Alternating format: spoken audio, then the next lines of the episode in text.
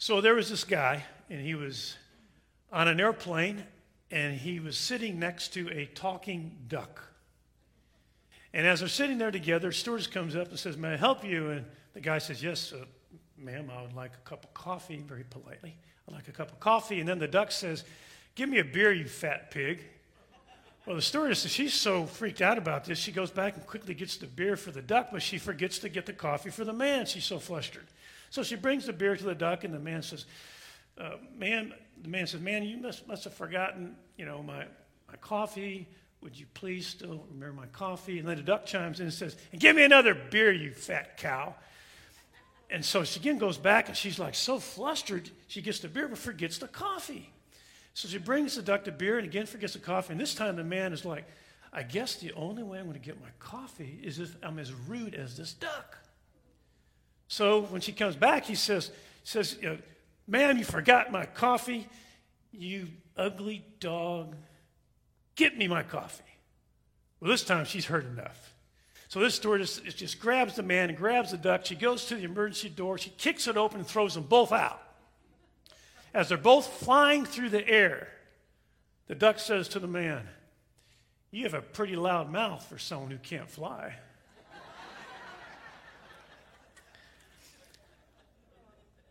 So, you ever regret something that you've said and paid a price for it?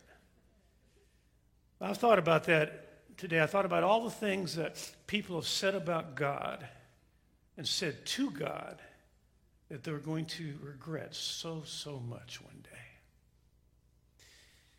God's word is true, God is real, and every word he said, every promise he made will come true. Every prophecy will be fulfilled exactly as it has been stated. I'm going to talk a little bit about that for a moment. Do you know that when the Bible was written, 27% of it was prophetic? At its writing, at the time of its writing, 27% of the Bible was prophetic. Do you know that there are 1,817 prophecies of some nature in the Bible at the time the authors wrote them. A prophecy is simply a pre written history. So only God knows the future. And the reason God knows the future is because God has foreordained the future. And He records for us in Scripture what is going to happen in many times and in many ways. We read so many prophecies regarding even individuals. Do you know that Cyrus of Persia, a hundred years before he was alive and took the throne, that he's named in Isaiah chapter 45, verse 1? I mean, how would you like to predict it next the president of the United States 100 years from now? What's your chances of being able to do that? Zero. It's impossible. But here, the Bible gives us the name and the country of this ruler. In fact, he gives us the names of countries that are going to come to pass. Like he, he, he talks about the countries that we, have been studying Babylon and what country follows Babylon. You know, we have the, the Persian Empire, then the Greek Empire, and so forth. And all these are named and pointed out for us before they happen. How about just the prophecies concerning the Lord Jesus Christ? Just those prophecies alone. Let me mention some of them. He would be born of a virgin, called Emmanuel, born in Bethlehem. Great persons would come to adore him. There would be the killing of children in Bethlehem. He would be called out of Egypt. He would be preceded by a forerunner. He would be anointed by the Holy Spirit. He'd be a prophet like Moses, a priest after the order of Melchizedek. He would be entering into his public ministry in Galilee. He would be entering his public ministry uh, publicly into Jerusalem on that Palm Sunday and then go to the temple. He would live in poverty and meekness and tenderness and compassion. He would be without deceit. He would be full of zeal, preaching with parables, working miracles, bearing reproach. He would be rejected by his own Jewish brethren. The Jews and the Gentiles would actually come together and cooperate against him. He would be betrayed by a friend. His disciples would forsake him. He'd be sold for 30 pieces of silver, the price of a potter's field. He would die with intense suffering, yet be silent under that suffering. He would be struck on the cheek. His face would be marred. He'd be spit upon and scarred. His hands and his feet would be nailed to the cross. He'd be forsaken by God. He would cry out, My God, my God, why have you forsaken me? He would be mocked. Gall and vinegar would be offered to him. His garments would be parted. Lots would be cast for his clothing. He'd be numbered among the transgressors. He would intercede for his murderers. He would die, but not a bone in his body would be broken. He'd be pierced long before crucifixion was even invented. He would be buried with the rich. His flesh would not see corruption. He'd be raised from the dead. He would ascend back to the right hand of God the Father. All these prophecies and many more are recorded for us hundreds of years before Jesus Christ comes into the world. And many of these prophecies, by the way, are fulfilled not by his friends, but by his enemies, those who stand to lose the most with their fulfillment. And many of these prophecies are way outside of his control. Some of them happen while he's before he's even born. They happen while he's in his mother's womb. They happen while he's in the grave. You know, one of the great verifications of the authenticity of the Bible is this element of fulfilled prophecy over and over and over. It is obviously a supernatural book, it is the Word of God. Everything that God says is going to come to pass has come to pass exactly as He said it would. Exactly. And what He said is going to come to pass, it has not yet come to pass, will come to pass exactly as he said. Because he is the all seeing, all powerful, omnipotent God who has predetermined these things to happen. I mean, think about that. How much control do you have to have to give seven and a half billion people free will and still accomplish your purposes? And that's precisely what we see in the seventh chapter of the book of Daniel that we're going to look at today. Now, the prophet Daniel, as you remember, was a prophet of God during the time of Judah's captivity. And during that time, all of time that Judah was taken into captivity, they believed, they still believed that God had a special purpose for them as a people, as a nation. And in the midst of all that was going on in this time of purging and discipline of the Lord, they still had this confidence that God had a future for them. But with their city in shambles, the temple being destroyed, the walls of the city broken down, taken into captivity, their confidence in their future was starting to uh, really become shaken. And they started to wonder has God forsaken us? Has He given up on us as a people? And it was during that time, that time of the 70 year purging that was going on as, the, as Judah was in captive in Babylon, that God gave a revelation to Daniel. A revelation that would be encouraging to the people that they, the people of God, the, the Jewish people, still had, God still had a future for them. He had not forsaken them, He had not cast them aside. And so we see that God has given Daniel vision after vision of this future, this for sure future for the people, for the Jewish people. We saw that last week in Daniel chapter 2, and if you missed that message, I encourage you to go online to gracearlington.com and, and catch up with us. It's a really important message. Daniel 2 is really important for us to understand what's said there.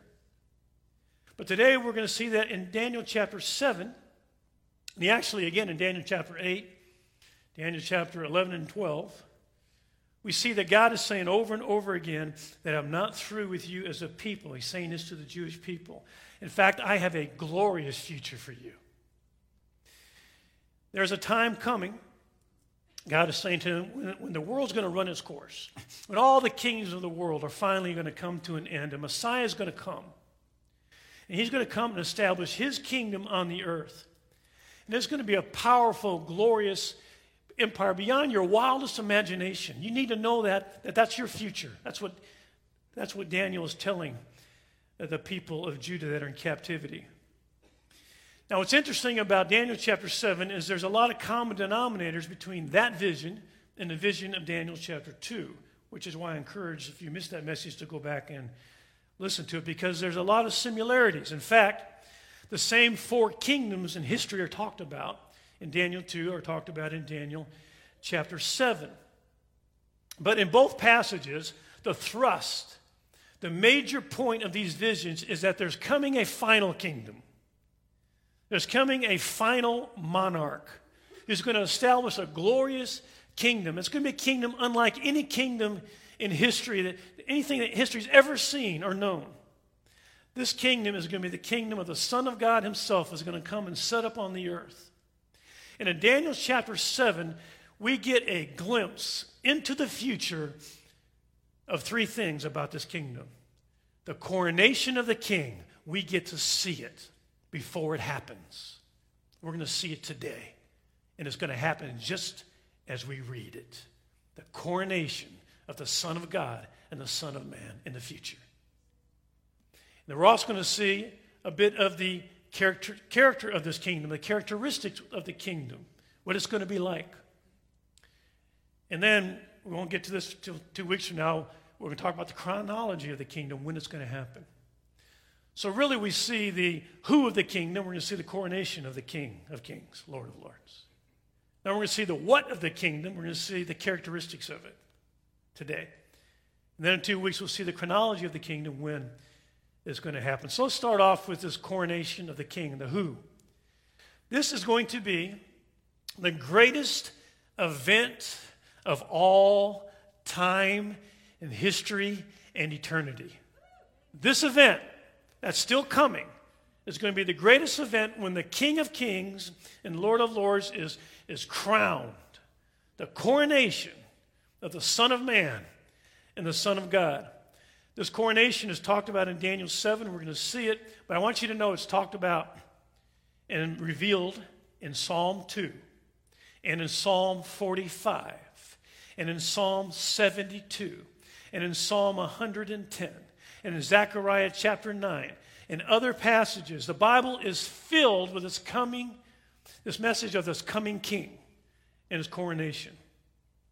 In Daniel 7, we're going to get ushered. We get to get, uh, we're going to get ushered into this future event, which, by the way, we will behold. We will see this event that's yet future in real time. We're going to see, we're going to watch Christ be crowned King of Kings and Lord of Lords. And this is going to happen just prior to him gathering all of us who know him up and before he comes to earth to establish his kingdom. That's when it's going to happen. And we'll unpack that more in a couple of weeks. So let's go right to the coronation scene. Daniel chapter 7, verse 9. Thrones were set up, and the Ancient of Days took his seat. His vesture was like white snow, and his, the hair on his head was like pure wool. His throne was ablaze with flames, his wheels were a burning fire. A river of fire flowed coming out from before him. Thousands upon thousands were attending him, and myriads upon myriads. That's 10,000 times 10,000. That's a million. I mean, that's 100 million. 100 million were standing before him, and the court sat, and the books were opened. So now we see in the beginning of the scene, the Ancient of Days takes his seat. Now, the Apostle John saw the same coronation scene. Let's pick it up in Revelation chapter 4, verse 2. A throne was standing in heaven, and one sitting on the throne.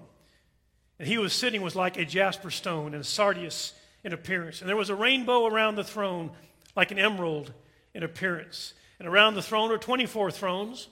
And upon the thrones I saw 24 elders sitting clothed in white garments and golden crowns on their heads. And from the throne proceed flashes of lightning and sounds and peals of thunder. And this is going to happen, guys. It's really going to happen. And he goes on to talk about the scene, John does, the angelic hosts that were there. They're crying out, You are worthy, O Lord, to receive glory and honor and power. This is the scene. Then we get to chapter 5 of the Gospel of John, verse 1. And I saw in the right hand of him who sat on the throne a book, a scroll, written inside and on the back, sealed up with seven seals. Now, the one sitting on the throne we know is God the Father, the Ancient of Days. He has in his hand a scroll, sealed. He's crying out for someone to take the scroll, step up, take possession of the earth. It's like it is the deed of possession of the earth. It's coronation day. Who's going to step up and take the scroll? Chapter 5, verse 5 of, of Revelation. The Lion of the tribe of Judah, the root of David, he is the lamb slain. And he came and took the scroll out of the right hand, right hand of him who sat on the throne. And when he takes the scroll, when, when, when Jesus takes the scroll out of his hand, all the music starts. All the music starts. It happens. They sang a new song. The angels began to sing. And the living creatures and the elders, the number of them, of course, is over a hundred a million of them, all singing. Imagine that sound. All singing, a hundred million singing out. They're singing with a loud voice. What are they saying? He tells us what they're going to be singing. Worthy is the Lamb that was slain to receive power and riches and wisdom and strength and honor and glory and blessing. And listen to this. And every creature Every creature, every creature, every creature that is in heaven and on the earth and under the earth and in the sea, and all of them, all of them I heard saying, Blessing and honor and glory and power to him who sits on the throne and unto the Lamb. And they all fell down and worshiped him that lives forever and ever and ever. Hallelujah. So the Apostle John gets a glimpse he gets a glimpse into the coronation scene of Christ. It's really going to happen exactly, exactly as we just read. Now let's go back to Daniel chapter 7. Same scene. Daniel 7, verse 13. I kept looking in the night visions, and behold, with the clouds of heaven, one like a son of man was coming. And he came up to the Ancient of Days and was presented before him. And to him was given dominion, glory, and a kingdom that all the peoples nations, and men of every language might serve him. His dominion is an everlasting dominion which will not pass away, and his kingdom is one which will not be destroyed. So, into that same scene we just saw that John saw, the Ancient of Days, sitting on the throne, comes a figure like the Son of Man. We know this is Jesus Christ himself. By the way, do you know that was Jesus' favorite way to refer to himself in the Gospels was the Son of Man. Why? Every time he said that, he wants you to, un- to understand I am the one that Daniel spoke about. He wants them to go back to the, scriptures they're supposed to know when he calls himself the Son of Man, that he's the Son of Man that Daniel spoke about. He calls himself that many times. In fact, he doesn't refer to himself uh, to anything more, to any other title more than the Son of Man because he's tying himself to this prophecy. He's basically saying to, to Israel, if you just understood the book of Daniel, you'd understand who I am. I am him. I'm the Son of Man who's going to be brought before the throne of the Ancient of Days and receive the kingdom forever and ever. In fact, he specifically uses the title Son of Man when he refers to the second coming, his second coming. Have you ever noticed that? Let's just look at a couple passages. Matthew chapter 16, verse 27, Jesus says, For the Son of Man is going to come in the glory of his Father with his angels, and will then recompense every man according to his deeds. Matthew 25, verse 31, Jesus is talking about his return in the context. He says, But when the Son of Man comes in his glory, and all the angels with him, he will sit on his glorious throne. So he called himself the Son of Man, connecting himself to the prophecy of the book of Daniel that he, in fact, was going to be its fulfillment. This coronation ceremony is going to be so fantastic. Again, Revelation 11 it tells us what's going to happen when he takes the scroll. Look at this Revelation 11, verse 15. And the seventh angel sounded, and there rose loud voices in heaven saying, The kingdom of the world has become the kingdom of our Lord and of his Christ, and he'll reign forever and ever. And the 24 elders who sit on the thrones, their thrones before God, fell on their faces and worshiped God, saying, We give thanks, O Lord God the Almighty, who are and who was, because you've taken your great power and have begun to reign, and the nations were enraged, and your wrath came. And the time came for the dead to be judged, and the time to give their reward to your, to your bondservants, the prophets, and to the saints, and to those who fear your name the small and the great, and to destroy those who destroy the earth. And the temple of God which is in heaven was open, and the ark of his covenant appeared in his temple. And there were sounds and, and peals of thunder and earthquake and great hailstorm. I mean, guys, this is going to be the ultimate fireworks show. The ultimate, you know, extravaganza of, of singing and praising and shouting and lights and thunder and, and fire and everything is going to be happening at the coronation of Jesus Christ. And it's coming. It's coming. So that is the coronation scene. That's the who. What about the what? The character of the kingdom.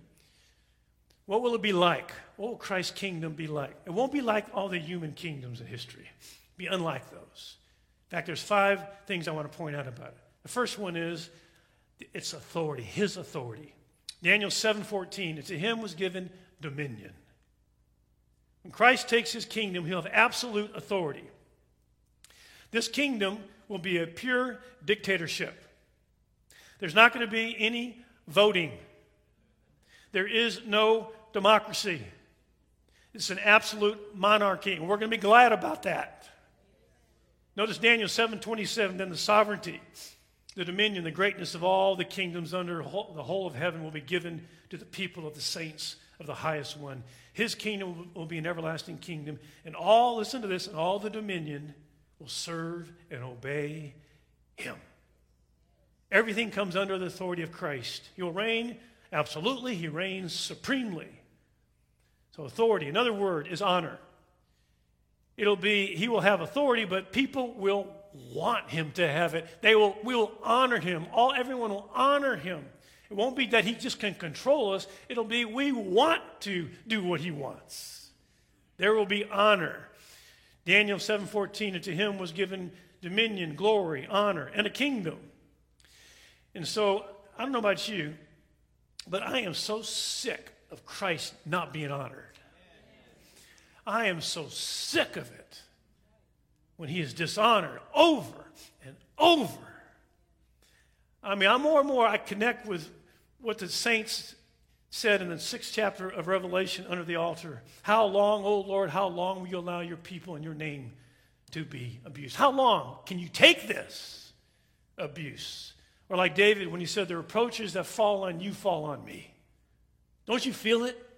Don't you feel the reproaches against Christ? Don't you feel it when you watch the news and see the dishonor? Don't you feel it? Or when the Apostle Paul says he bears the marks of Christ, but he longs for his glory. Or John when he says, Even so, come, Lord Jesus. Come, let's, let's wrap this thing up. I mean, it's enough that you've been so dishonored. It's enough that you've been so rejected. It's enough you've been so despised for so long. Lord, bring the coronation day where you finally get what you deserve. Another word I want to point out about what the kingdom will be like, the character, is the extent of the kingdom. How far will it extend? Revelation 20, verse 4 And I saw thrones. They, and they sat upon them, and judgment was given to them. And I saw the souls of those who had been beheaded because of the testimony of Jesus, because of the word of God, and those who had not worshipped the beast or his image, and not received a mark upon their forehead, upon their hand. And they came to life and reigned with Christ for a thousand years. So this extent of the kingdom is all the whole earth. But it doesn't stop on the earth. It goes to heaven and earth, Revelation 21. Verse 1 I saw a new heaven and a new earth. For the first heaven and the first earth passed away. So after the thousand year reign, his kingdom extends to all the galaxies and all of heaven. And we will reign with him forever. Now, the scope of the kingdom. Let me just read this real quick. Revelation 22, 4 and 5. I've got to read this. And they shall see his face, and his name shall be on their foreheads, and there shall be no longer be any night. And They shall not have need of the light of the lamp nor the light of the sun, because the Lord God shall illumine them, and they shall reign forever and ever and ever. That is us. So, the scope of the kingdom, the scope is every language, every people. And the duration of the kingdom is forever and ever and ever and ever and ever. Let's stand. Let me ask the worship team to come up here. I tell you, with this in mind, I want you to keep this in mind for a moment. And I want you to raise your gaze to that scene that's really coming. Raise your gaze, raise your gaze past all of our little pitiful problems. And I'm not being insensitive to any problem you got right now, but compared to what's coming, it's little. Whatever you're dealing with, whatever you're wrestling with, compared to what's coming, it's little. So let's raise our gaze. Let's raise our gaze into this scene that's coming and that we are going to participate in. This scene. Let's pray. Father, we thank you. We thank you for opening our eyes to see the glorious truth of Jesus as the Son of God, as the Savior of the world. Lord Jesus, we thank you for being our Savior. Lord, and we long for the day for this coronation to happen. We long for you to get what you deserve and for you to be crowned as the King.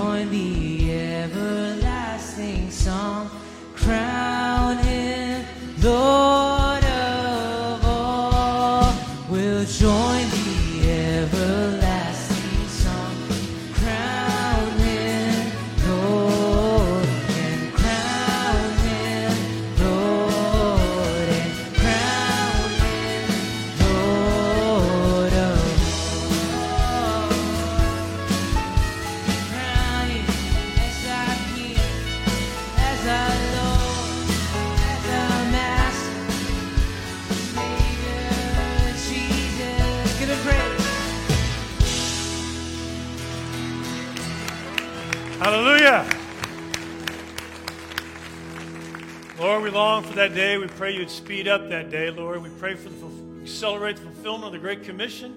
We pray you'd speed up getting your bride ready for this great wedding feast.